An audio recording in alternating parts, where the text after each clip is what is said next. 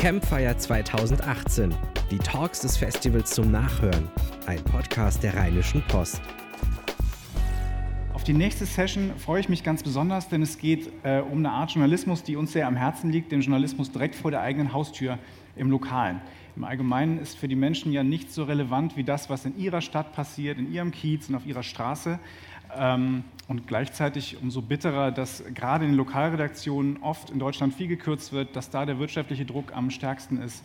Wir wollen jetzt gleich mit ein paar klugen Köpfen aus dem Lokaljournalismus reden, wie sich diese Art ähm, redaktionellen Arbeitens in Zukunft aufstellen muss. Arbeitstitel: Brauchen wir eigentlich noch Schützenfeste?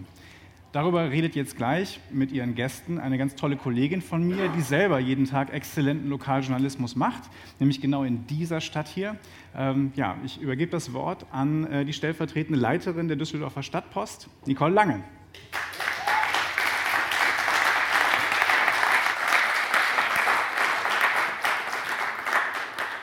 Ja, klappt das schon? Ja, super. Äh, vielen Dank, Rainer. Ähm, ich würde sagen, ich nehme einfach die Herren äh, gleich mit aufs Podium, also bitte einfach alle direkt zu mir. Ich habe das Vergnügen, heute mit einer Reihe ganz toller Journalisten aus verschiedenen Häusern äh, aus der ganzen Republik reden zu dürfen über das Thema Lokaljournalismus, ähm, was uns auch einen guten Überblick geben wird, was vielleicht in anderen Regionen Deutschlands äh, ganz anders gemacht wird als hier bei uns in Düsseldorf. Äh, ich bin sehr gespannt darauf, das zu erfahren. Und wir haben ausgemacht, dass alle sich vielleicht selbst kurz vorstellen. Die Mikros liegen für euch parat, es müssen sich aber erst alle noch mit Wasser versorgen. Deswegen fülle ich jetzt einfach noch ein bisschen die Stille und erzähle noch ein bisschen weiter. Ich kann anfangen, kein Problem. Also wenn die Kollegen hier... Wolfram Kiwit ist mein persönlicher Held, ja, also du hast das Wort. Die Kollegen haben jetzt Wasser. Mein Name ist äh, Wolfram Kiwit. Ich bin Chefredakteur der Ruhrnachrichten und ähm, ich... Ähm, sollte dem Kollegen Fiene für diese Veranstaltung einen Lebenslauf schicken. Das habe ich gemacht und habe zu meinem Erschrecken darin gesehen, dass ich das jetzt schon zwanzig Jahre bin. Hammer. Ja. Michael Brücker klatscht. Ja, der ist auch noch so jung, der weiß das nicht besser. Äh, mein Name ist Ralf Geisenhanslüke, Chefredakteur der Neuen Osnabrücker Zeitung. Und auch schon mindestens zwanzig Jahre kennen wir uns auch schon aus dem äh, Zeitungsgeschäft und auch vor allen Dingen aus dem Regional- und, und Lokalgeschäft. Und deswegen finde ich einfach auch den Titel ganz gut. Ich muss nur zu meinem Lebenslauf, das scheint da nicht drin. Ich bin selbst sogar Mitglied in einem Schützenverein, aber das auch erst mit äh, ungefähr fünfzig Jahren geworden. Und habe noch einen Hut, aber bin auch im Moment nicht mehr aktiv da, weil es eben regional woanders liegt. Also deswegen kommt mir das sehr entgegen, das Thema, und äh, freue mich über die Diskussion, auf die Diskussion. Benjamin? Ja, mein Name ist Benjamin Piel, ich bin Chefredakteur des Mindener Tageblatts. Ich bin ziemlich frisch im Geschäft, kann man so sagen. Ich bin das erst seit Juli und insofern bin ich noch dabei, mich so langsam frei zu schwimmen in diesem Amt, was dann doch ein bisschen anders ist als meine Position vorher. Und ähm, ja, aber nichtsdestotrotz, mein Herz schlägt für den Lokaljournalismus. Das ist so mein Thema, das ich liebe und insofern freue ich mich, hier zu sein. Mein Name ist Yannick Dillinger, ich bin weder Chefredakteur noch seit zwanzig Jahren im Geschäft. Ich bin stellvertretender Chefredakteur und Leiter Digitales bei der Schwäbischen Zeitung und da verantwortlich für die redaktionelle Qualitätssicherung und Weiterentwicklung aller digitalen Produkte. Ja, vielen Dank. Also Sie haben schon gemerkt, wir haben äh, ganz unterschiedliche Leute hier mit ganz unterschiedlichen bisherigen Lebenswegen, aber alle ein, eins, nämlich die Liebe, so viel kann man, glaube ich, einfach schon mal vorab sagen, zum Lokaljournalismus, zu den regionalen Themen, zu den Themen, die vor unser aller Haustüren äh, stattfinden. Deswegen unsere Leitfrage heute, Lokaljournalismus reloaded, brauchen wir noch Schützenfeste? Ähm, ist natürlich ähm, eine Frage, die eigentlich bedeuten soll, wie soll Lokaljournalismus künftig aussehen? Sind die Themen von gestern immer noch die Themen von heute und werden das auch die Themen von morgen sein? Ähm, müssen wir unsere Zeitung ganz anders machen und unsere Online-Angebote, als wir das bisher tun? Ähm, müssen wir unsere vielleicht die gleichen Themen anders angucken oder brauchen wir ganz neue Themen und nur ganz neue Themen? Das sind alles Dinge, die wir uns heute gemeinsam fragen werden und vielleicht können wir uns das eine oder andere davon ja schon beantworten. Im Idealfall gehen wir alle mit einem super neuen Konzept hier raus äh, jeweils.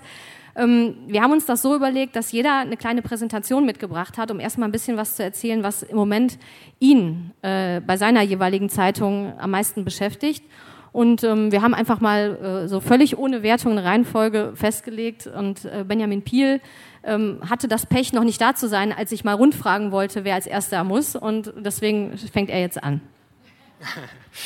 Ja, genau, das ist das Schicksal des Ersten und vor allen Dingen das Schicksal, dass ich gar keine Präsentation mitgebracht habe, weil wenn man dann so gefragt wird, man soll etwas präsentieren, was einen gerade beschäftigt, da kann man dann das ganz große Projekt erzählen, wo man sagt, daran arbeiten wir gerade ganz intensiv, das ist eine riesige Nummer und dann kann fast niemand das nachmachen, sondern es ist total unique und ganz einzigartig und super. Aber ich habe mir gedacht, ich erzähle einfach eine Geschichte so mitten aus dem Leben des Lokaljournalismus, was vielleicht so ein bisschen wie unterm Brennglas zeigt, was die Themen sind, die uns beschäftigen und warum ich glaube, dass Lokaljournalismus nicht nur eine Berechtigung hat, sondern dass er evident wichtig ist und wie stark er in die Gesellschaft hineinwirken kann und auch hineinwirkt, wenn man das denn so angeht, wie ich meine, dass man das tun sollte. Und die Geschichte geht so, es begab sich zu einer Zeit, die noch nicht sehr lange her ist, nämlich ein paar Wochen. Da hatten wir eine Inderin, die in einem kleinen Vorort von Minden durch die Straßen ging. Sie arbeitete in einem, in einem etwas abseits gelegenen Freizeitpark, ist eine Germanistikstudentin gewesen und abends, weil sie da nicht so leicht wegkam aus dieser Umgebung, ist sie durch die Straßen gelaufen und weil sie sich für deutsche Architektur interessierte und die Häuser doch so ein bisschen anders aussehen als in ihrer Heimat, hat sie das ein oder andere Haus auch fotografiert. Und das haben dann einige Leute in diesem Ort gesehen und schon ging die Welle bei Facebook los und sie nahm auch gleich ziemlich heftige Form an.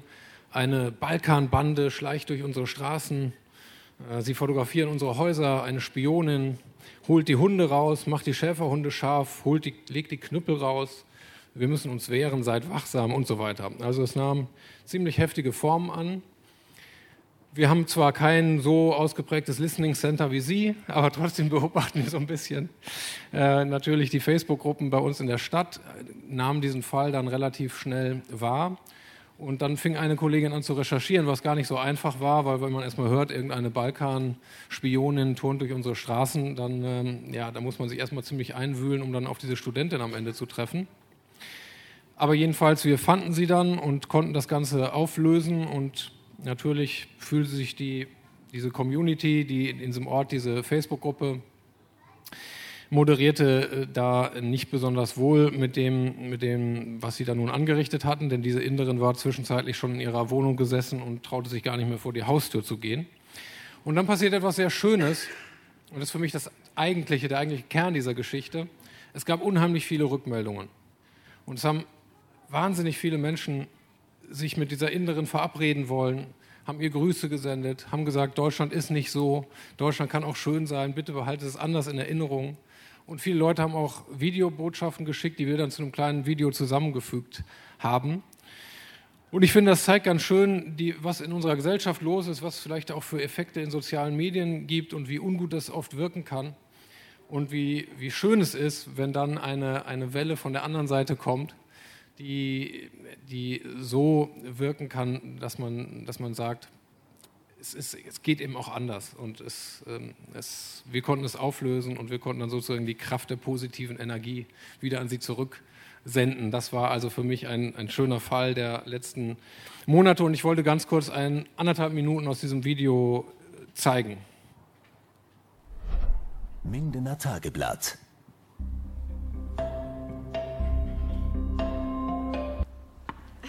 Hallo. Hallo. Liebe Grüße aus Minden. Ja, liebe Grüße aus einem der schönsten Plätze in Minden, und zwar dem Botanischen Garten. Wir hoffen, dass du trotz allem noch eine sehr schöne Zeit hier in Minden hast und wir beide würden sehr gerne mit dir spazieren gehen. Liebe, liebe Grüße. Grüße. Tschüss. Tschüss. Ja, ich bin Gertrud Müller.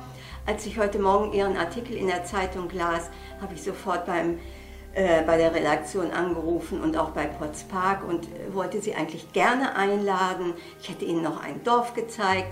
Ich wäre mit Ihnen Eis essen gegangen, aber es freut mich, dass Sie so viele Einladungen bekommen haben und so eine tolle Resonanz hatten.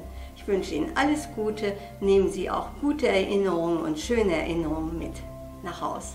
Ich bin Richard Münstermann, Mitglied im S V achtzehnhundertsechzig und ich schäme mich dafür, dass Menschen in Deutschland oder Gäste Angst haben müssen. Liebe Schreya, wir sind ganz entsetzt über das, was wir heute in der Zeitung gelesen haben. Und wir wünschen Ihnen, dass Sie trotz allem mit guten Erinnerungen an Ihre Zeit hier in Minden nach Hause fahren. Wir wünschen uns für unsere Mitbürger, dass wir miteinander und nicht übereinander sprechen, schon gar nicht in Facebook. In Minden darf jeder, aber wirklich jeder, den klaren blauen Himmel genießen. Wir hoffen, du nimmst mehr schöne als schlechte Erinnerungen mit nach Hause. Ganz, Ganz flauschige Grüße!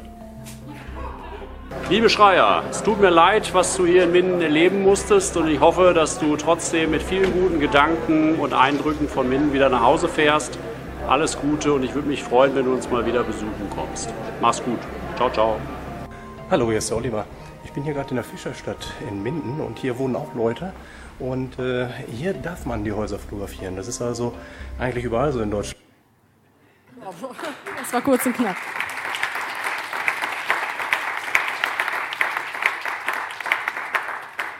Ja, vielen Dank. Sehr schönes und beeindruckendes Beispiel dafür, wie emotional Lokaljournalismus sein kann, vielleicht auch sein sollte. Das ist eine Frage, die wir uns vielleicht auch gemeinsam stellen müssen, wann er das darf, wann er das nicht darf. Aber das war definitiv ein Beispiel. Er hatte, das, hatte diesen Film nicht vorher vorbeigeschickt, damit wir jetzt alle noch ein bisschen ganz gerührt hier stehen und das Ganze noch so ein bisschen aktuell wirkt. Wunderbare Sache. Ihr habt die natürlich auf Wiedervorlage gelegt, um zu hören, ob die dann in zwei Jahren verheiratet in einem Vorort äh, bei euch äh, sich niedergelassen hat, weil sie so berührt ist von, von diesen wunderbaren Nachbarn, oder wie begleitet ihr sie noch ein bisschen weiter? Es war dann nicht mehr lange Zeit, bis sie nach Indien dann zurückging. Wir haben noch so ein bisschen begleitet. Das waren dann schon so ein paar Teile, was Leute noch mit ihr gemacht hatten. Wir hatten auch noch ein kleines Treffen für sie organisiert bei uns im Verlag. Da kamen dann auch noch so ein paar Leser vorbei, waren so zwanzig, dreißig Leute. Da hatten wir mit ihr noch ein kleines Abschiedstreffen. Also das ist schon zu einer etwas größeren Aktion dann geworden. Super Sache. Äh, vielen Dank. Äh, schöner Start. Und ich würde dann direkt einfach das Mikro an Yannick Dillinger geben. Okay, das ist ein bisschen undankbar. Nach so einer emotionalen Geschichte werde ich nämlich jetzt sehr wissenschaftlich, sehr unemotional. Ähm, ich möchte euch eine Entwicklung vorstellen, die wir bei der Schwäbischen Zeitung an den Start gebracht haben, mit dem wir jeden Tag versuchen, unseren Lokaljournalismus zu reloaden, und zwar analog wie digital. Eine Frage, was ist für euch inspirierender grundsätzlich? Sowas? Das machen wir auch. Wir überlegen sehr genau, was können wir Neues an den Start bringen, wo können wir Schwerpunkte setzen, die irgendwie abseits von Texten oder auch Bildergalerien oder Videos sind. Oder eben sowas. Unemotionaler als eine Excel-Tabelle kann eigentlich nichts sein, ehrlich gesagt. Ja, ihr habt ein bisschen Pech, weil in den nächsten Minuten geht es nämlich um das. Das ist unser Artikel-Score. Ähm, bei der Schwäbischen handeln wir zunehmend nach der Maxime, miss es oder vergiss es. Das war ein Satz, den unser oberster Controller mir vor drei Jahren um die Ohren gehauen hat, als ich in unserer Steuerungsrunde, in der nur Männer sitzen, die ganz viel zu sagen haben bei uns, ähm, da habe ich präsentiert, nämlich so ungefähr das hier, wow, toll, wir sind ganz innovativ, wir machen ganz viel. Ähm, und er hat dann gesagt, naja, was bringt uns das, miss es oder vergiss es. Ich fand das ganz furchtbar und eine Frechheit, dass er mir das gesagt hat, habe aber irgendwann gelernt, okay, so ganz blöd ist es nicht, weil wir erstens in der Redaktion immer wieder Widerstände erlebt haben, nämlich wenn wir als Digitale unsere Clickmail präsentiert haben am Anfang von der Konferenz und gesagt haben, ey, Platz eins, ein tödlicher Unfall auf der B einunddreißig, Platz zwei, die Mistuning-Wahl wie jedes Jahr. Und die Kollegen waren dann immer so ein bisschen perplex und haben gesagt, ja gut, okay, läuft total gut, was macht man aus der Erkenntnis jetzt? Mehr Unfälle produzieren, über mehr Unfälle berichten, geht kaum, ähm, Mistuning-Wahl, featuren, präsentieren, wie auch immer. Und um ehrlich zu sein, die Kollegen hatten ja recht, wir wollten anders unseren Wert des Inhalts bemessen. Außerdem ähm, haben wir sechs Digitalredakteure, und die machen ganz, ganz viel Innovatives, nämlich wir machen Datenjournalismus, wir visualisieren große Datenmengen, wir machen Scrollytellings. Vorhin hat äh, die Gesa erzählt von Snowfall. In dem Maßstab machen wir es nicht, aber wir versuchen auch so ein bisschen was. Äh, wir machen Damals- und Heute-Schieber, wir machen dreihundertsechzig-Grad-Rundgänge, wir machen Erklärvideos, wir machen Typtests, welcher Typ Ravensburger bist du, welcher Routenfest-Typ bist du. Ähm, Routenfest ist das größte... Ich wollte sagen Schützenfest, eigentlich ist es ein Volksfest, aber es wird auch viel geschossen. Wir machen interaktive Gemeindeduelle und viel, viel mehr. Aber wir machen das halt mit diesen sechs Digitalredakteuren. Das klingt erstmal viel, aber wir sind auch viel in Diensten und müssen sehr genau schauen, wie wir den, mit den Kapazitäten umgehen. Deshalb haben wir gesagt, okay, stärken, stärken. Schauen wir uns an, was die User wirklich interessiert, setzen wir da Schwerpunkte. Nicht, weil wir irgendwas weglassen wollen, sondern weil wir, wie gesagt, Stärken stärken wollen. Wir haben dann einen Design Thinking Workshop gemacht, macht ja fast jeder im Moment. Ähm, haben uns zusammengehockt und haben folgende äh, Prioritäten festgelegt. Wir wollten erstmal wissen, wie viel sind unsere Inhalte grundsätzlich wert und welche Inhalte überzeugen besonders loyale Besucher und Kunden, weil wir freuen uns über jeden neuen Besucher, jede, jeden flüchtigen Besucher über Facebook oder über Google, aber ganz besonders viel wert sind uns die Menschen aus der Region, die bereit sind, für unseren Journalismus zu zahlen. Weil wenn wir im Digitalen es nicht schaffen, ein Geschäftsmodell an den Start zu bringen, das funktioniert, mit Inhalten, die funktionieren, haben wir ein Problem. Wir haben dann ein Experiment gewagt, wir haben nämlich Datenexperten und Journalisten zum ersten Mal zusammengesperrt, die Tür war auf, sie hätten gehen können, sie sind geblieben.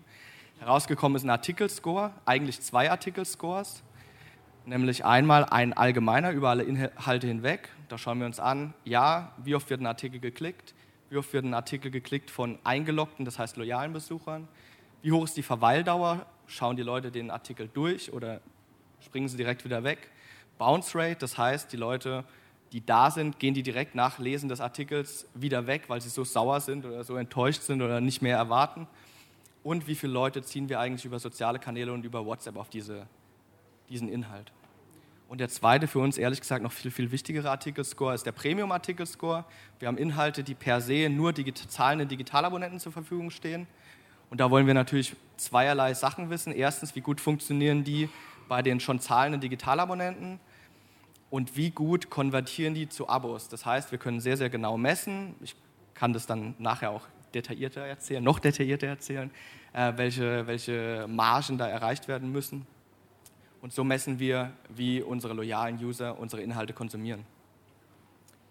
Ganz spannend wird es dann, wenn man die Datenexperten und die Journalisten mit Studenten zusammensteckt, haben wir auch gemacht. Wir begleiten den Artikelscore permanent mit einer Hochschule zusammen, sehr, sehr wissenschaftlich.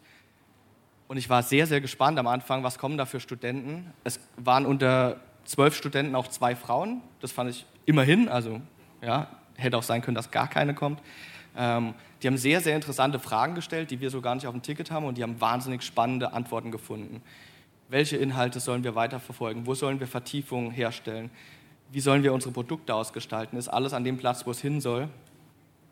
Und deswegen, wenn man das kombiniert mit Studenten, dann wird es vielleicht nicht zu einer Rocket Science, aber doch zu was ganz, ganz Großartigem, woraus wir jeden Tag lernen können. Danke.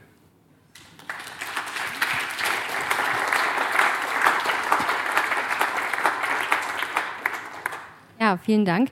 Ähm, die anderen, ähm, ist das äh, in Ihren, in euren Redaktionen auch so? Also habt ihr einen guten Überblick darüber, äh, was funktioniert, was wie gut geklickt wird? Und ähm, die Erfahrungen sind wahrscheinlich ähnliche, oder? Also ähm, Miss-Tuning-Wahl und äh, Blaulicht. Oder wie sieht das aus? Wir haben schon auch einen sehr guten Überblick, was geklickt wird, was wir auch machen müssen und was wir auch machen wollen. Das ist eben halt auch die Frage, das hat Yannick ja auch schon gesagt, dass ich nachher auch die Leser halt auch bekomme, die bereit sind, auch für unsere Inhalte auch auf die lange Sicht zu bezahlen. Und dass sie den eben auch loyal nutzen, dass sie halt eben nicht nur einmal kommen und äh, den Unfall klicken oder klicken halt das Event, was gerade eben verschlagwortet ist. Also wenn ich irgendwas mit Bayern München oder äh, Fortuna Düsseldorf mache, dann wird das geklickt. Aber wir wollen ja, dass die Menschen mindestens einmal am Tag länger bei uns bleiben und dass sie halt loyal sind und dann eben auch daran den Wert erkennen. Und da sind es halt dann andere Dinge, und da muss man halt eben schon ziemlich genau hinschauen, wer guckt sich was an und aus welcher Zielgruppe wird was geklickt. Und dann ist man mit kleineren Zahlen unterwegs, also irgendwie mit sieben Millionen P Is und et cetera, sondern das sind das ganz bescheidene, kleinere, fünfstellige Zahlen, die aber genauso wichtig sind, weil wir bewegen uns ja auch, das sage ich auch immer bei uns im Haus, auch im Auflagenbereich halt äh, mit Lokalredaktionen im Bereich zwischen sechs und dreißigtausend. Das sagt ja auch keiner, oh, das sind wir jetzt ein paar wenig Leser, für sechstausend machen wir keine Lokalredaktion mehr. Aber sagen Sie mal irgendeinem Verlagsmanager, naja, wir haben nur sechstausend User auf dem Angebot, der sagt, ja, jetzt müssen wir gleich streichen, weil es gibt immer nur Millionen. Und deswegen finde ich es genau richtig, das, was, was halt... Ähm, die Schwäbische macht halt mit den verschiedenen Abteilungen zu gucken, wie ist denn der Artikelscore auch nochmal praktisch, welchen Wert hat ein Artikel und wie wird er gelesen. Das ist nochmal ein ganz anderer Wert, als, als wenn ich von Unique Usern und P Is et cetera rede, weil das ist halt die große Welt und das ist, glaube ich, die reale Welt, und das ist genau der richtige Weg zu schauen, wie ist der Nutzwert eines Artikels und wie nutzen das halt die Menschen, die wir täglich im Lokalen auch haben, und deswegen auch, wie nutzen die auch das Schützenfest, um zu dem Titel auch zu kommen. Das ist genau der Weg, den man machen muss. Das ist bei uns im Grunde genauso und ich denke, dass das eine Entwicklung in der Branche ist, die wir gerade überall beobachten können, dass es ähm, auch in den Redaktionen damit verbunden einen Kulturwandel gibt, ähm, dass wir uns, ähm, äh, dass wir lernen, uns ähm, äh, an Daten zu orientieren und ähm, auch aus diesen Daten äh, zu lernen. Es ist halt eben äh, heute weniger Bauchgefühl, äh, es ist ähm, mehr äh, Wissen ähm, um die, ähm, wirklich um die Tiefe ähm, im Umgang äh, mit unseren Inhalten. Also wir machen ähnliche Prozesse, wir werden äh, fast identische ähm, äh, Zahlen haben, wir ähm, bauen einen Digitaldesk auf, äh, wo Datenanalysten ähm, sitzen, ähm, wir finden Leute, die uns da begleiten, die nicht aus unserer Branche kommen, auch etwas, was man lernen kann. Ähm, man kann das nicht ähm, aus den klassischen Strukturen, also der Data Scientist, der bei uns die Datenanalysen macht, den haben wir von ThyssenKrupp abgeworben, der, ähm, gut, da ist gerade auch nicht so doll, äh, der ähm, Mensch, der das Digitalmarketing verantwortet, der also mit den Nutzerdaten umgeht ähm, und äh, versucht ähm, zu unterstützen in der digitalen Kommunikation, der kommt von Zalando. Also ähm, es wird bunter in den Redaktionen und ähm, es ist wirklich ein Kulturwandel, den man aber auch ähm, begleiten, strukturieren ähm, und organisieren muss, weil es geht, ähm, ja, wir kennen alle Lokalredaktionen nicht von heute auf morgen, sondern das ist ein mühsamer Prozess. Ja, es ist ein Kulturwandel, über den ich persönlich sehr froh bin, weil jahrelang ist man ja doch sehr stark in die Richtung gegangen. Wir machen auch irgendwie Clickbaiting und wir gehen, wir brauchen viel Blaulicht, Blaulicht, Blaulicht und dass man davon so langsam wegkommt, weil ich habe das immer für einen absurden Weg gehalten, weil das mit Journalismus dann am Ende auch immer weniger zu tun hat, weil Journalismus bedeutet ja doch stärker in die Tiefe zu gehen, nicht einfach nur zu sagen, da ist ein Unfall passiert und hier hat es vier Tote gegeben. Insofern glaube ich, dass es für uns als Journalisten auch eine gute Botschaft, dass es in diese Richtung geht und dass es auch funktioniert. Aber ich habe mal eine Frage, wenn ihr damit neu angefangen habt, ähm, war das dann eher ernüchternd von den Ergebnissen her, die ihr da gesehen habt, oder habt ihr gedacht, ach, gar nicht so schlecht? Sehr unterschiedlich. Ich war total begeistert und total überrascht, weil ich auch eine andere Erwartungshaltung, glaube ich, hatte als manch einer vielleicht im Verlag. Also jeder, je, jeder Abo-Abschluss nach einem bestimmten Artikel, es ist ja tatsächlich gefühlt dann so, dass ein Artikel verkauft, war für mich ein totaler Erfolg. Mir war klar, wir haben das sukzessive ausgerollt, wir haben neunzehn Lokalredaktionen, am Anfang hatten wir drei Premium-Inhalte pro Tag, das heißt, der überwiegende Teil unserer Leser hat erstmal gar nicht mitgekriegt, dass wir sowas haben. Und von daher, das steigert sich immer mehr, je mehr Premium-Artikel wir haben, desto mehr Abo-Abschlüsse sind da. Und das macht total Hoffnung. Also alles in allem natürlich, genau wie Ralf sagt, in einem, in einem niedrigeren, deutlich niedrigeren ähm, Niveau als bei jeder Klickliste. Aber das war uns ja vorher klar. Von daher, die Erfahrungen sind total positiv, wirklich. Und ähm, ist die Gesa noch da? Gesa von Watson hat vorhin ähm, was gesagt, ganz, ganz viel Richtiges, aber eins möchte ich widerlegen. Sie hat gesagt, ähm, kein Mensch möchte heute noch die, den Sechsspalter Seiten hoch Ähm, am besten noch auf dem Handy lesen. Das war eine These, die ich schon immer falsch fand und die unser Artikelscore auch total widerlegt. Bei uns ist es so, das ist eine, ich habe eine Auswertung Premium-Inhalte gemacht, fünfhundert Premium-Artikel im Artikelscore ausgewertet und es ist so, dass die mit Abstand erfolgreichsten Beiträge jedes Mal unsere Seiten dreien sind. Die langen Lesereportagen, die langen Stücke, die personifizierten Stücke aus den Regionen, ja, bei uns natürlich, laufen die regionalen Geschichten, aber vor allen Dingen die ganz, ganz langen. Und was überhaupt nicht läuft, sind Schützenfeste. Und trotzdem sage ich, wir brauchen die Schützenfeste, weil wir im Moment jeden Ort des Dialogs brauchen. Also ähm, ich glaube schon, dass es in den Redaktionen, also dass es zum Teil auch ernüchternd ist, ja, weil ähm, wir merken, wenn wir ähm, weggehen von Reichweite, was wir tun, und hingehen und ich glaube, dass es für den Lokaljournalismus eine total tolle Botschaft ist. Es ist auch ähm, wirklich toll, in die Redaktion zu gehen und zu sagen, hey, also ähm, wir haben jetzt vielleicht noch sieben oder zehn Jahre Zeit. Danach trägt das, was wir als Medienhaus ähm, ähm, erlösen, ertragen und unsere Umsätze bezahlen dann den Newsroom nicht mehr, den wir heute haben. Die, also die Zeit ist endlich. Und ähm, ob das jetzt in der einen Region oder in einem Haus, ob das sieben Jahre sind, zehn oder ob das zwanzig sind. Aber wenn wir uns die Entwicklung angucken, Print, kennen wir das alle. Wenn man sich die, die aktuell die, die Anzeigenumsätze anguckt, in allen Häusern, dann äh, reden wir über äh, zweistellige Prozentzahlen, Prozentpunkte, wo es runtergeht. Wir kennen die Auflagenentwicklung, man kann sich das ausrechnen und man kann nicht ewig den Abopreis erhöhen, um das zu kompensieren. Da kommen wir an unsere Grenzen. Ich glaube, es gibt auch Innovationen im Printbereich. Können wir vielleicht gleich noch ein bisschen was zu erzählen. Aber dieser Wechsel von ähm, machen wir Reichweite, weil Reichweite zu monetarisieren, das funktioniert auf Dauer nicht, denn es gibt halt zu viele Player in diesem Markt. Gehen wir hin, so wie es die Norweger gemacht haben, da gucken ja, ähm, ich glaube, die Norweger sind schon total genervt, äh, weil die ähm, Pilgerreisen ähm, dahin, ähm, um zu gucken, wie die es denn geschafft haben, ähm, wirklich ähm, Reichweite mit Digitalabos zu machen. Und alle wollen gucken, wie die das hinkriegen. Aber der Weg ist halt Lokaljournalismus. Und das ist doch eigentlich eine tolle Botschaft, in den Redaktionen zu sagen, hey, also unsere Lösung ist, dass wir tiefer graben, dass wir, ähm, dass wir uns lokaljournalistisch auf das zurück ähm, ähm, besinnen, was wir mal gelernt haben. Und da, es gibt... Ähm, Häuser, die schaffen das, damit Geld zu verdienen. Und die haben heute eine Reichweite, wenn man Print und äh, bezahltes Digitalabo zusammenzählt, die größer, die weiter ist, als, sie, als wir es je hatten. Und das finde ich eigentlich total ermutigend, aber es sind wirklich kleine Schritte. Ich habe bei mir am Schreibtisch eine Lampe und ähm, die leuchtet, die leuchtet einmal blau, wenn sich jemand äh, bei uns auf ruhrnachrichten punkt de neu registriert hat. Wir haben... Ja. Kann ich sowas in Gelb kriegen, Herr Brücker? Ja, das ist eigentlich das ist ein einfaches Tool, Plekto. Ähm, und ähm, die, wir sind gerade in der Phase, also wir haben Webseite neu gemacht, erzähle ich gleich. So, bei uns ist gerade Registrierung, äh, fast nur Plusartikel ähm, ähm, und ähm, die vierzehn Euro neunzig, die wir demnächst von einem Digitalabonnenten haben wollen, äh, in der Phase sind wir nicht, aber trotzdem gibt es Menschen, die schon Abos abschließen. Dann leuchtet diese Lampe ja so gelb-rot. Also eigentlich ist es schon die richtige Farbe.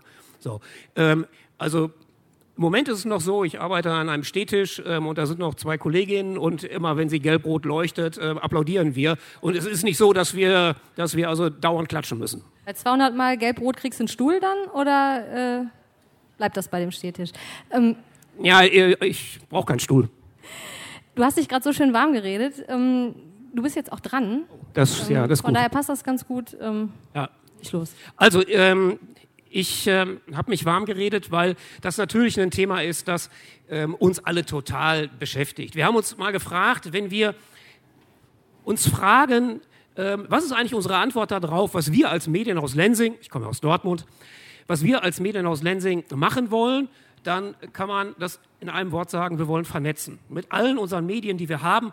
Unser Ziel ist es, also wenn ich einen Mitarbeiter neu einstelle, sage ich, hey, unser Ziel ist es, dass wir jeden Menschen in unserem Verbreitungsgebiet über vierzehn Jahre, deutschsprachig, mit einem unserer Medien jeden Tag irgendwie erreichen.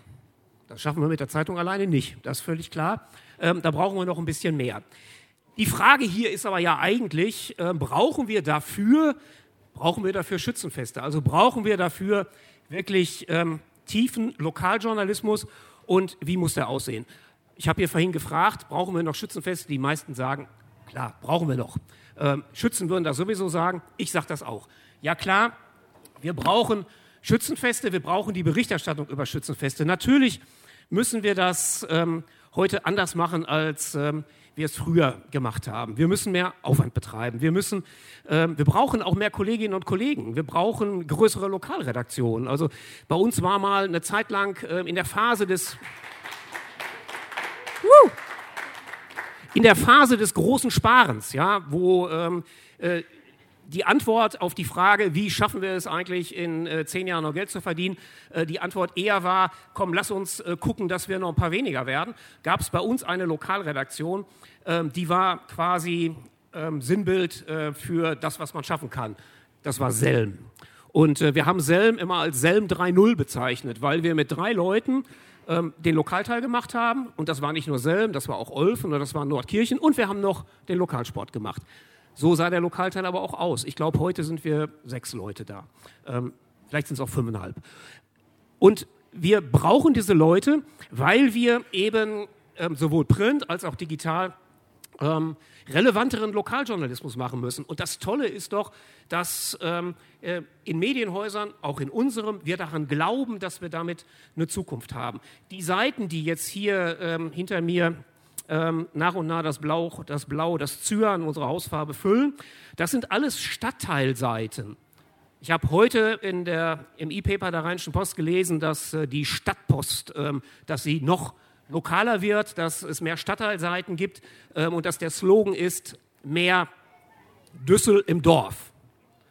Wir haben vor einem halben Jahr was Ähnliches gemacht, da hieß es Dortmundiger. Wir werden Dortmundiger. Und wie sind wir Dortmundiger geworden? In Print. Wir haben drei verschiedene Ausgaben in Dortmund. Wer im Süden wohnt, kriegt andere Stadtteilseiten, als wer im Westen wohnt. Wir haben eine vierte gemacht, eine nur für die Innenstadt. Und wir haben gesagt, ähm, Dortmund hat achtundachtzig Stadtteile und ähm, zwölf Stadtbezirke. Ich will nicht langweilen mit Zahlen. Ähm, aber wir haben gesagt, wir machen für jeden Stadtbezirk jeden Tag eine Seite. Hat zur Folge, dass wir, ähm, stimmt nicht ganz, also in der Innenstadt ist es etwas anders, aber wir machen in der Woche neunundfünfzig Stadtteilseiten, neunundfünfzig Stadtteilseiten. Die erscheinen ähm, nicht alle komplett in Dortmund, sondern je nachdem, wo ich in, in Dortmund wohne, kriege ich andere Stadtteilseiten. Und das, was wir jetzt hier sehen, das sind alles Stadtteilseiten einer Woche. Ja? Das sind ähm, neunundfünfzig Seiten und ähm, diese Seiten, die, also diesen Umfang, den hatten wir vorher in der Form nicht. Und auf was findet auf diesen Seiten statt? Tiefer Lokaljournalismus, Stadtteiljournalismus. Wir schreiben über Menschen. Wir sind, habe ich heute in der Rheinischen Post gelesen, ähm, die Rheinische Post will näher bei ihren Leserinnen und Lesern sein. Das wollen wir auch. Wir sind näher bei unseren Leserinnen und Lesern. Wir betreiben mehr Aufwand, sowohl Print als auch digital. Und digital heißt für uns, wir haben vor ein paar Monaten einen großen Shift gemacht. Wir haben unsere ähm, Webseite ruhrnachrichten punkt de komplett neu gemacht und haben alles über Bord geschmissen, das wird sich die Rheinische Post nie trauen, alles über Bord geschmissen, was, ähm, was überregional ist. Bei uns findet man gerade mal noch einen Ticker, aber ansonsten erzählen wir nur noch lokal und wir schreiben natürlich viel über Borussia Dortmund. Ähm, ich komme gerade aus Hannover, da war jetzt nicht so viel zu erzählen, ähm, aber ähm, wir machen es natürlich trotzdem. Und wir sagen, ruhrnachrichten punkt de ist quasi das Versprechen, relevante Lokalnachrichten ähm, aus dieser Stadt zu bekommen oder aus unseren Stadtteilen ähm, für zahlende Kunden. Und wir haben im vergangenen Jahr Folgendes gemacht. Wir haben die potenzielle Zielgruppe, das sind die fünfunddreißig- bis fünfzigjährigen, die sich für lokale Inhalte interessieren, die eine digitale Bezahlbereitschaft haben, aber unsere Zeitung nicht lesen. Und davon gibt es in unseren Städten und Gemeinden und Dörfern immer mehr. Davon haben wir hundert identifiziert und haben für diese hundert einen Monat lang ein digitales Produkt gemacht, also Design Thinking, Minimal Viable Product und so, also alles das, alle diese Buzzwords haben wir alles gemacht und das funktioniert. Also wir haben aus diesem Monat, wo wir diese hundert Leute intensivst verfolgt haben, wir haben alles getrackt, was wir tracken konnten, da konnte sich keiner auf seinem Smartphone bewegen, ohne dass wir es mitgekriegt haben. Wir haben tiefen Interviews mit denen geführt und so und sind dazu gekommen, zu sagen, ey, wir müssen mutig sein, lass den ganzen Quatsch, dieses Überregionale, lass das andere machen, die machen das besser, lass uns ein echtes, äh, lokales Angebot machen, insbesondere natürlich für Smartphone. siebzig Prozent der Leute nutzen unsere Digitalinhalte ähm, über, über das Smartphone und lass uns dafür Angebote stricken.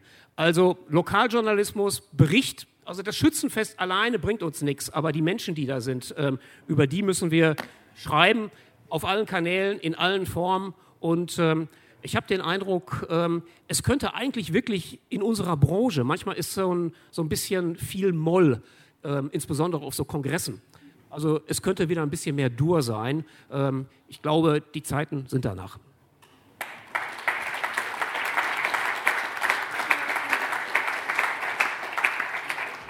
Ja, vielen Dank. Ich glaube, die Zeit lässt das zu, dass wir da noch bis zur nächsten Präsentation kurz drüber reden, weil du hast ein paar sehr wertvolle Dinge gesagt darüber, wie stark ihr eigentlich den Fokus aufs Lokale legt, indem ihr euch zu so einer krassen Entscheidung im Grunde durchringt, zu sagen, wir schmeißen alles andere wirklich über Bord und fokussieren uns komplett auf diese Kompetenz, die wir da in unserer Heimat haben.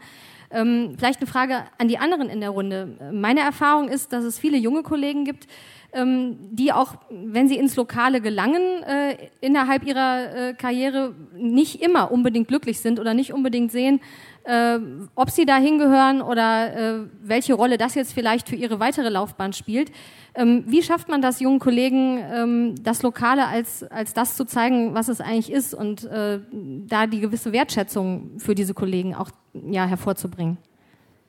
Ja, vielleicht schon mal ganz einfach dafür, damit, dass man denen auch erklärt, dass das ihre Leser sind und dass das die Themen sind, die die Menschen auch bewegen. Und wir haben es gerade bei der Berlin-Korrespondentin draußen auch nochmal gehört, die ist endlich froh, dass sie halt bei der Rheinischen Post arbeitet und nicht mehr in einem anonymen Berlin und auch da eben Leseranrufe bekommt. Das heißt, das habe ich im Lokalen ja jeden Tag zu hundert Prozent. Ich bin immer mit dem auch konfrontiert, was ich tue und kriege ein Feedback und kriege auch ein Feedback von dem, was ich bewirke. Und das ist, glaube ich, auch ganz wichtig, halt den Kolleginnen und Kollegen, den Jungen zu sagen, guck mal, da kannst du was bewirken. Das andere ist irgendwie auf den ersten Blick gleich schön und glamourhaft, wenn ich halt über irgendwas Nationales schreiben kann und kann einen Kommentar verfassen. Aber das wirkliche Leben spielt sich ja im Lokalen ab und da, wo wir Relevanz haben und da, wo wir gelesen werden. Und warum werden wir gelesen? Doch nur, weil wir dieses lokale Gemeinschaftserlebnis abbilden und nicht, weil wir jetzt sagen, wir können die Welt zwischen Trump und Merkel und Putin einordnen. Das ist, ist, ist wichtig, das gehört dazu, das hat auch seine Aufgabe. Aber das ist ja das Entscheidende, das muss man den jungen Leuten auch immer vor Augen halten und auch eben sagen, mach das jetzt mal und vielleicht auch manchmal auch dazu zwingen, um zu sagen, du musst erst ins Lokale. Also zum Beispiel bei der Schwäbischen, als ich da war, die, die Zeit, da gab es eine Vorgabe von der Geschäftszeitung, es geht kein Volontär direkt in die Mantelredaktion, sondern muss mindestens ein, zwei Jahre im Lokalen gewesen sein. Und fanden das alle super? Das fanden die nicht alle super und dann verliert man vielleicht auch schon mal den einen, der sagt, nee, ich möchte das, mach das nicht mit oder geht dann weg. Aber äh, das ist, glaube ich, der richtige Weg, weil das, das unsere Basis ist. Ich ähm, denke, was dabei auch wichtig ist, ist, dass man ähm, wirklich sieht, dass die einzelnen Märkte und die einzelnen Marken, dass es, ähm, dass wir ähnliche Strategien verfolgen, aber dass es trotzdem auch unterschiedliche Antworten darauf gibt, ähm, wie wir da unsere Zukunft ähm, gestalten. Ich wäre bei der Rheinischen Post auch sehr vorsichtig, ähm, die ähm, nationalen und, und überregionalen Nachrichten aus R P Online rauszuschmeißen. Dafür ist die Marke in dem Bereich zu stark. Das sind wir bei den Ruhrnachrichten nicht gewesen. Da war das deutlich einfacher. Und man muss auch sehen, natürlich müssen wir diese Prozesse wirtschaftlich gestalten. Also ich kann auch nicht in jeder Lokalredaktion sagen, hey, jetzt brauchen wir zwei Leute mehr. Aber ich kann die Lokalredaktion verstärken, zum Beispiel indem wir die Entscheidung getroffen haben, wir verändern unsere Mantelproduktion so, dass äh, wir eher Inhalte einkaufen, also ist die Diskussion Zentralredaktion und so, die ich jetzt berühre, ähm, dass wir eben Inhalte von denjenigen, die stark sind in Berlin, ähm, wie es die Rheinische Post natürlich ist oder wie es Matzak ist, wir, ähm, wir kooperieren mit dem R N D und in Düsseldorf mit der Rheinischen Post. Niemand ist ähm, hier in der Landespolitik ähm, so tief drin und so verdrahtet wie die Rheinische Post. Ähm, Davon leben wir heute. Wir haben aber hier keine eigenen Leute mehr. Also wir haben das zurückgefahren. Ich konnte in jeder Lokalredaktion einen Kollegen mehr haben für diesen Prozess, weil ich unsere Mantelredaktion quasi ausgegliedert habe. Nicht gerade populär. Wir bei der Schwäbischen Zeitung haben das große Glück, dass wir in unserer Geschäftsführung ähm, Männer sitzen haben, die sehr, sehr an unseren starken Journalismus im Lokalen und im Überregionalen glauben. Wir Wenn man so will, leisten uns einen sehr, sehr autorenstarken Mantel. Liegt auch da, daran, dass wir in einer Region agieren, die sehr, sehr wirtschaftsstark ist. Ganz viele Unternehmen bei uns in der Region am Bodensee oder in Oberschwaben oder auch Ulm-Biberach, die haben Geschäfte weltweit und die interessieren sich natürlich auch fürs Überregionale. Und ganz ehrlich, ich bin total froh, dass wir saustarke Kollegen im Lokalen haben, aber auch saustarke Kollegen im Mantel. Und wir, stell, wir reden uns zumindest ein, und ich glaube, das stimmt auch, dass unsere im Vergleich zu anderen sehr gute Auflagenentwicklung auch damit zusammenhängt, dass wir unabhängig sind. Glaube ich sofort. Ähm ich will mal gerade noch zwei Beobachtungen schildern, die ich gemacht habe und die für mich nochmal besonders eindrücklich waren. Als ich angefangen habe als Chefredakteur, habe ich ein Projekt gestartet, das heißt zweihundert in dreihundertfünfundsechzig. Und ich gehe raus und spreche mit zweihundert Leuten in meinem ersten Jahr und mache aus jedem Gespräch einen Text. Das ist ein absolut selbstmörderisches Projekt, wie ich sehr schnell gemerkt habe. Ja, also ich komme eigentlich jeden Tag an meine Grenzen, ist absolut grausam. Auf der anderen Seite passieren da ganz viele gute Sachen, weil es auch ein Signal ist, wir müssen rausgehen und wir sitzen zu viel in unseren Redaktionen fest. Und auch im Zuge der Digitalisierung haben wir oft so viele Aufgaben, die auf unseren Schultern lasten, dass wir gar nicht mehr richtig rauskommen, weil so viele Dinge zu bedienen sind. Und da wieder Freiraum zu schaffen, ist unheimlich wichtig. Was ich aber auch gemerkt habe bei dem Projekt ist, ich fotografiere nicht nur die Leute, sondern die fotografieren auch mich. Und das sagt mir, die brauchen uns in vielen Punkten gar nicht mehr, sondern sie sind eben, Stichwort publizistische Gesellschaft, sie sind eben selbst Agierende auch in diesem Markt. Und ich glaube, das ist deshalb eine gute Botschaft, weil die Frage, weil es sehr stark die Frage berührt, brauchen wir noch Schützenfeste? Also übrigens die Frage, brauchen wir noch Schützenfeste? Da würde ich ja sofort sagen, nein, also ich brauche kein Schützenfest. Die Frage ist ja, ja, brauchen wir Berichterstattung über Schützenfeste? Äh, aber ich glaube, wir werden immer mehr in die Richtung kommen, dass wir das nicht mehr tun müssen, weil die Leute das immer stärker selber machen und sie haben ihre eigenen Facebook-Gruppen, die sie, ihre eigenen Kanäle, die sie bedienen und da sind wir gar nicht mehr so gefragt. Ich glaube, das ist ein Punkt, vor dem viele Lokaljournalisten Angst haben, weil wir nicht mehr so stark die Plattform sind für diese Leute. Das hat ja früher gut funktioniert, da waren wir eben die, die die Hoheit auch darüber hatten, was da berichtet wird. Das ist ja längst nicht mehr so. Ich glaube, man kann es umdrehen und da eine ganz gute Botschaft mit verbinden, denn wenn wir das nicht mehr so stark brauchen, dann haben wir den Freiraum für das, was wirklich Journalismus ist, denn so eine Berichterstattung über ein Schützenfest ja jetzt auch nicht die journalistische Tiefe, die man sich unbedingt wünschen würde. Ich glaube aber, und das ist der zweite Punkt, dass wir dann nicht so richtig gut darauf vorbereitet sind. Also wenn ich in Lokalredaktionen schaue, und das ist gar kein riesiger Vorwurf, sondern einfach nur eine nüchterne Beobachtung und schließe mich selbst vielleicht da auch mit ein, wir sind nicht so richtig gut vorbereitet, tiefe Recherche zu machen und da wirklich richtig stark unterwegs zu sein, Geschichten gut zu erzählen, und auch wirklich in die Tiefe zu kommen bei schwierigen, bei schwierigen Projekten und bei schwierigen Recherchen. Und ich glaube, da ist auch das Stichwort Weiterbildung ein ganz großes Thema, dass wir gucken müssen, die Leute zu befähigen, eben auch eine andere Art von Journalismus zu machen. Ich glaube, das ist bei uns auch vor dem Hintergrund des Artikelscores ein Lernprozess. Es ist natürlich super, dass wir, dass wir sehen, dass unsere langen, erzählenden Formate total gut laufen. Jetzt muss man ehrlicherweise dazu sagen, das sind natürlich die Formate, die wir mit Abstand am wenigsten haben in der Zeitung, die am meisten Aufwand auch bedeuten. Man muss tief gehen, man muss lang recherchieren, man muss sehr, sehr viele Seiten hören, man muss lange aufschreiben, schön schreiben auch. Das honorieren die Leser oder honorieren sie halt auch nicht, wenn man es nicht macht. Das ist ein Lerneffekt und natürlich muss man sich dann fragen, was lassen wir in dem Fall weg?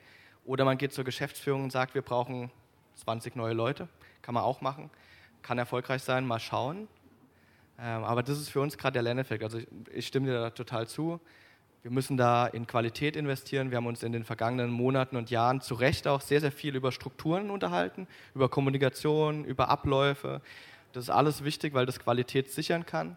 Aber jetzt geht es auch darum, dass wir wirklich richtige Qualität reinbringen. Und da bin ich, wie gesagt, sehr, sehr zuversichtlich, dass das bei uns gelingt. Ja, viele Punkte ähm, sind mir, während ihr das erzählt habt, eingefallen, möchte ich auch gleich in meiner Präsentation ansprechen. Und da ist mir eingefallen, wir haben sogar noch mehrere. Und äh, wir verplaudern uns hier so nett, deswegen versuche ich jetzt einfach mal so ein bisschen ganz vorsichtig mit dem Blick auf die Uhr äh, das Thema so, so hart zu unterbrechen, obwohl es gerade richtig spannend wird. Aber das wird es mit Sicherheit auch, wenn Herr Geisenhanslüke uns das erzählt, was er mitgebracht hat. Ja, das mache ich gerne. Und vielleicht kann ich vorab schon mal auch noch mal sagen, warum auch Schützenfeste einen Sinn machen oder warum es auch sein kann. Ein, ein, sag mal, ein Zitat, was ich selbst mal erlebt habe von einem Präsidenten eines Vereins, Schützenvereins, der gesagt hat, okay, wir laufen jetzt hier relativ militarisch und obrigkeits-like rum. Warum macht es Sinn, ein Heimat, ein Schützenfest auch zu feiern? Er hat ganz schlicht gesagt, Menschen, die sich beim Schützenfest, beim Heimatfest unterhalten, ein Bier, ein Wasser, einen Kaffee zusammentrinken, werden sich schwerlich hinterher wieder streiten. Und deswegen macht es grundsätzlich auch Sinn, dass man sich bei solchen Festen, egal ob das Schützenfest oder andere, zusammensetzt und trifft. Und allein deswegen ist es, glaube ich, schon sinnvoll, dass wir das machen. Also ich habe auch das mit einem klaren Ja natürlich beantwortet. Und, und das stellt mich klar, warum das halt so ist. Ich will das auch nochmal auch noch mal sagen, ich zeige Ihnen gleich nochmal ein Video, was, was wir halt bei Schützenfesten gemacht haben. Und ich werde gleich gar nicht so sehr darauf kommen, wie man das technisch macht und warum es halt sinnvoll ist für uns, äh, aus Stadtteilen zu berichten. Das kann ich alles voll unterstreichen, also das hätte ich genauso gut auch hier reinpacken können. Und deswegen bin ich auch dankbar, dass ich zum Schluss reden darf, weil das nämlich alles dann schon vorher gesagt worden ist, was ich einfach nicht sagen wollte hier. Was aber total richtig ist und was einfach komplett zum Thema gehört.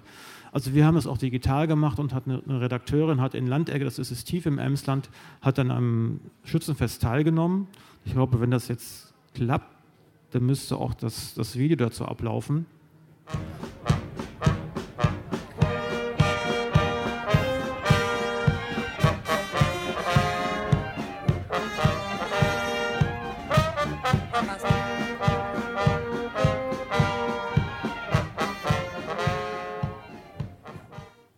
Hi, ich bin Julia und ich bin Redakteurin für die Neue Osnabrücker Zeitung für das Emsland und ich besuche heute das Schützenfest in Landegge. Landegge, irgendwo, im Nirgendwo? Ja, nee, was ist das schön. Ähm, Landegge ist ein kleines Dörfchen, was sehr schön geschmückt ist, anlässlich des fünfzigsten Schützenfestes hier und ähm, ich nehme euch mit. Und wie man schon sieht, hinter mir sind die Strohballen, die ja schon darauf hinweisen, auf das legendäre Schützenfest, was ich besuche. Viel Spaß! Ich bin jetzt beim König angekommen und er wohnt sogar in einer Königsallee, was man sich gar nicht denken könnte. Obwohl, da waren sie ja schon relativ kreativ. Und ich schaue jetzt mal, was hier so los ist. Im Hintergrund sind jetzt meine Gastgeber zu sehen, die sich natürlich für ihren letzten schönen Auftritt nochmal fotografieren lassen, weil heute Abend gibt es ja den, das neue Königsschießen und dann wird der neue König mitgegeben. Ich stehe jetzt gerade bei den Damen vom aktuellen Thron und wie ihr seht, ähm, haben sich alle ganz hübsch gemacht. Dagegen komme ich leider in meinem Outfit nicht so gut an. Ich bin jetzt beim Herren der Schöpfung angekommen, eben waren wir bei den Damen, jetzt bin ich bei den Herren. Ähm, hier wird traditionell Plattdeutsch gesprochen, was für mich als Nicht-Emsländerin und äh, Dame aus Nordrhein-Westfalen eher schwieriger ist, weil äh, ich kann es verstehen, aber sprechen kann ich nicht wirklich. Nee, aber wenn man versteht, ist das auch schon mal. Ja, der König schenkt mir jetzt das, ist das ein Traditionsgetränk? Ist das Tradition? Ja. Wir trinken ja alles. Okay, ich kriege jetzt ein Getränk zur Beruhigung. Ähm, Ein wenig nervös bin ich. Ich habe das Zeug, glaube ich, noch nie in meinem Leben pur getrunken. Ähm, ja, Prost. Prost.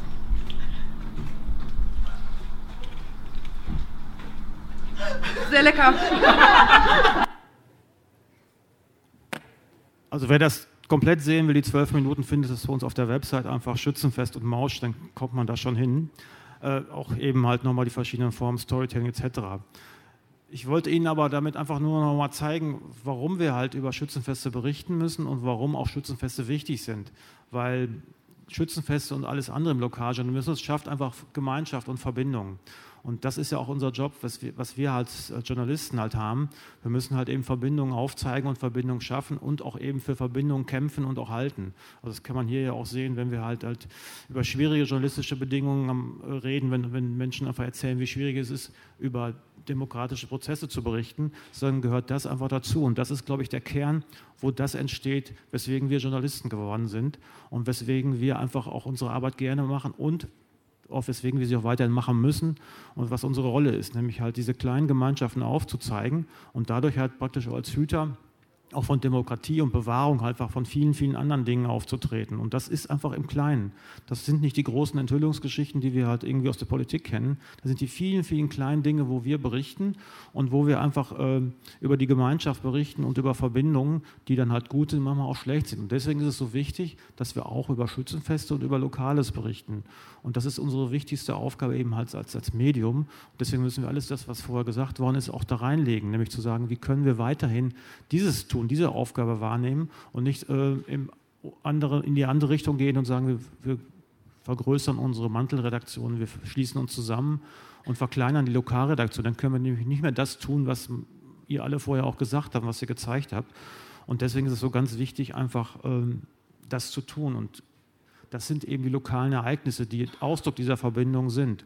Und deswegen ist es immer ganz wichtig, dass wir unseren Leserinnen und Lesern das auch zeigen, dass wir da sind, dass wir über diese Dinge berichten und sagen, wie gut es ist, dass es das gibt, wie wichtig es ist, in diesem kleinen Kosmos einfach die Verbindungen zu halten, um halt das große Ganze einfach weiterhin zu bewahren. Und da müsste ich die ganzen Phrasen jetzt nicht aufhören, die werden, ich könnte jetzt von Chemnitz bis sonst wohin kommen, bis Washington, das wissen Sie alles selber. Und äh, da ist auch das, die, die Form des Mediums egal. Natürlich müssen wir sehen, dass wir halt digitaler werden.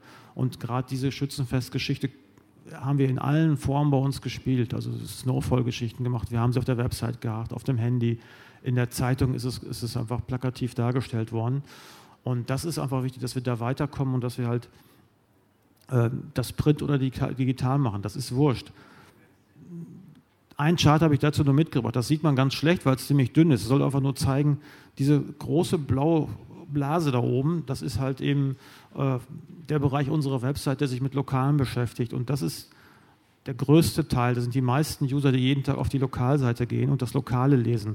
Das kleine, äh, die beiden kleineren, das sind praktisch das Bunte aus der Welt und dann kommt lange nichts. Das zeigt einfach nochmal, wie wichtig es ist, im Digitalen auch das Lokale nach vorne zu stellen und nicht nur zu sagen, okay, wir machen die großen Dinge, die einfach sind. Und deswegen ist das genau richtig, was wir vorher halt gemacht haben. Schönen Dank.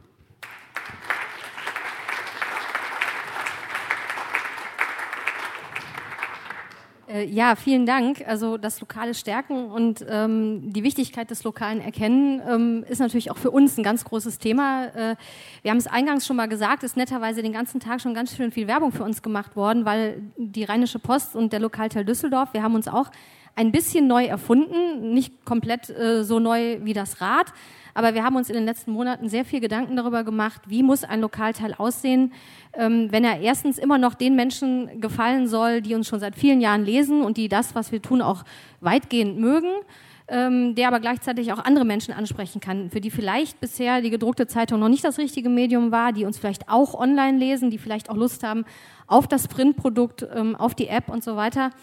Ähm, Jetzt muss ich einmal gucken, jetzt kommt es. Ähm, ich würde gerne nur ganz kurz einmal ein bisschen Werbung für uns machen, einfach vorstellen, was wir uns so äh, gedacht haben.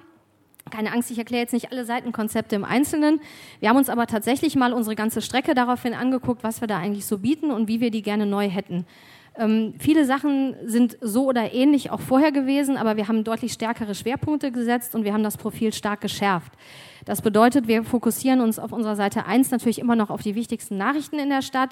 Wir haben aber zum Beispiel auch da uns ein bisschen den kleinen, uns eine kleine Vorgabe gemacht, indem wir, man kann das ganz in der rechten Spalte sehen, dass wir da sagen, die gute Nachricht, eine Rubrik, die wir neu zusätzlich eingeführt haben und wo wir eigentlich jetzt immer versuchen wollen, selbst wenn das Elend nicht nur in der Welt, sondern auch manchmal in Düsseldorf sehr groß ist und wenn es um schwere Unfälle, große Brände, schlimme Katastrophen, Korruption und so weiter geht, dass wir es dann immer noch schaffen, jeden Tag auf unserer ersten Seite dem Leser auch mindestens eine schöne Nachricht, eine positive Nachricht zu bringen. Den Journalisten wird ja einfach zu oft vorgeworfen, dass nur schlechte Nachrichten Nachrichten sind. Das sehen wir gar nicht so und das beweisen wir an der Stelle. Wir vertiefen auf der Seite zwei ein bisschen unsere Meinungsstärke, wollen da noch häufiger und regelmäßiger als bisher unsere eigenen Meinungen anbringen oder äh, Gastkommentare unterbringen, äh, Meinungen zu den aktuellen Themen in der Stadt, äh, nicht nur wie gesagt von uns, sondern eben auch von anderen Autoren, die da Platz finden, ähm, zu Wort kommen lassen, äh, damit ein bisschen klar wird, ja, wir beziehen auch selbst Stellung oder lassen Leute Stellung beziehen. Wir möchten unbedingt auch in Dialog treten. Wir bauen überall auf unseren Seiten mehr Dialogelemente ein, wo sie Kontakt zu uns finden, wo sie finden, wie sie uns anrufen können, wie sie uns mailen können oder wo sie uns auch persönlich treffen. Wir werden in den kommenden Wochen in vielen Stadtteilen mit mobilen Redaktionen unterwegs sein.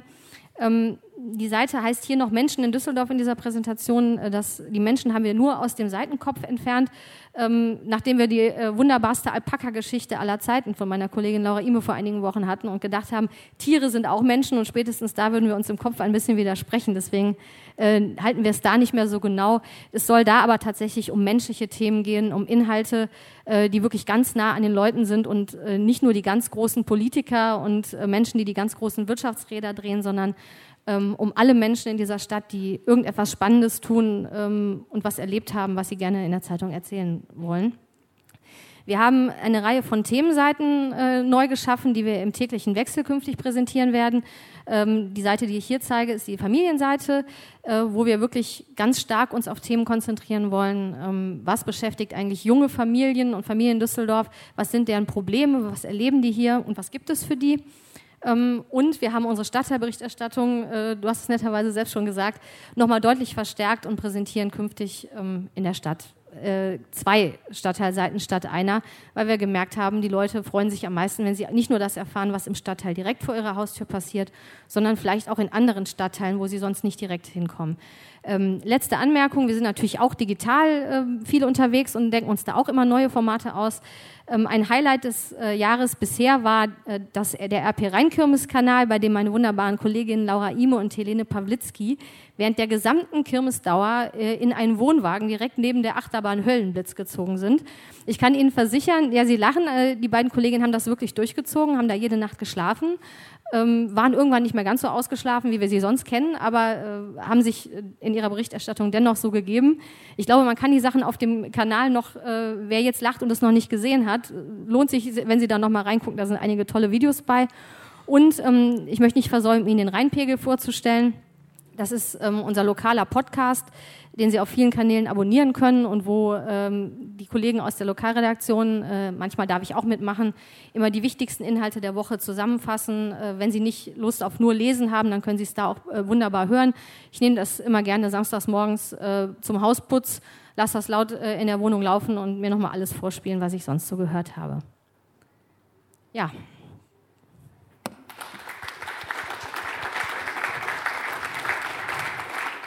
Ist immer ganz lustig, wenn man, wenn man äh, sich selbst das Wort erteilen darf und es dann auch selbst jetzt hier irgendwie wieder beenden muss, aber das ähm, war jetzt äh, systemimmanent.